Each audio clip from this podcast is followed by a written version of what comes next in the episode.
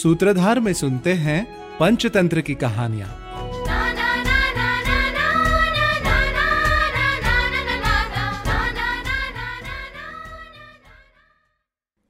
शिथिलौ च सुबद्धौ च पततः पततो नावा। निरीक्षितौ मया भद्रे दशवर्षाणी पक्षच। अर्थात ज्याच्या नशिबात लिहिलं आहे त्याला तेच मिळतं। बघा एकट्या बैलाला मारण्याच्या आशेने कोल्ह्याला पंधरा वर्ष कसं भटकावं लागलं? सूत्रधारमध्ये ऐकूया पंचतंत्रातली कथा लोभी कोल्हा। एका जंगलात तीक्ष्ण शृंग नावाचा बैल राहत होता. तो आपल्या शक्तीच्या आहारी गेला होता. आपल्या कळपापासून तो वेगळा झाला होता आणि एकटाच फिरत होता.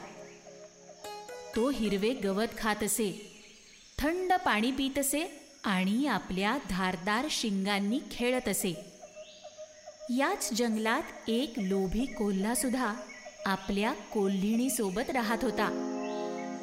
एकदा नदीकाठी पाणी प्यायला आलेल्या तीक्ष्ण शृंग बैलाला पाहून कोल्हीण म्हणाली हा एकटा बैल किती दिवस जगणार?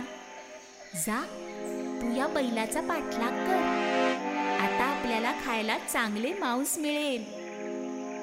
कोल्हा म्हणाला मला इथे बसू दे. इथे पाणी प्यायला आलेले उंदीर खाऊन आपण दोघेही आपली भूक भागवू. जे मिळू शकत नाही त्यामागे धावणं मूर्खपणाचं आहे. कोल्हीण म्हणाली तू तर मला नशिबाने मिळालेल्या काही गोष्टींवर समाधान मानणारा आळशी वाटतोस. आळस सोडून पूर्ण लक्ष देऊन या बैलाचा पाठलाग केलास तर नक्की यश मिळेल. तू नाही गेलास तर मी जाते. अशा प्रकारे समजावून सांगितल्यावर कोल्हा तयार झाला. कोल्हा बराच काळ बैलाचा पाठलाग करत होता. पण त्या बैलाची कोणीही आजपर्यंत शिकार करू शकलं नव्हतं. पंधरा वर्ष प्रयत्न केल्यावर कोल्हा आपल्या पत्नीला म्हणाला प्रिये तुझ्या सांगण्यावरून मी पंधरा वर्षांपासून या बैलाच्या मागे लागलो आहे. त्याला मारण्याची इच्छा आहे. पण हा बैल इतका शक्तिशाली आहे की मला ते शक्य होत नाहीये.